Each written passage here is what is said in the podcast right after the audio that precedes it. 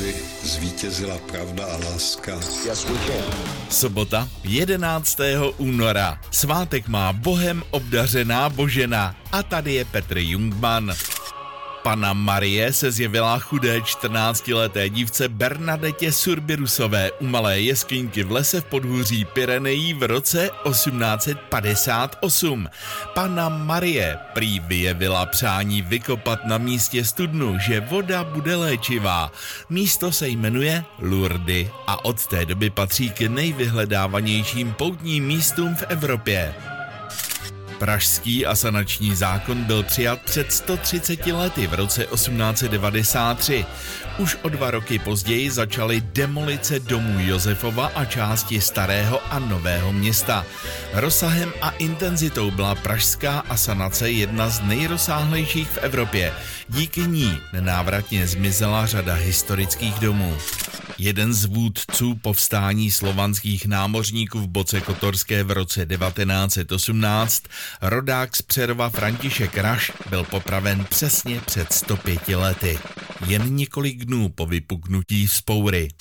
Historicky první zlatou medaili pro Československo na zimní olympiádě vybojoval před 55 lety v roce 1968 na zimních olympijských hrách ve francouzském Grenoblu Jiří Raška ve skoku na lyžích na střední můstku. Věřil jsem tehdy, že mám tu nejlepší techniku.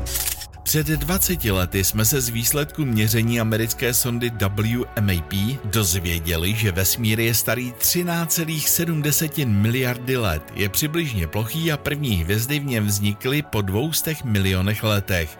Dozvěděli jsme se, že běžná hmota složená z atomů tvoří pouhá 4% hmoty vesmíru.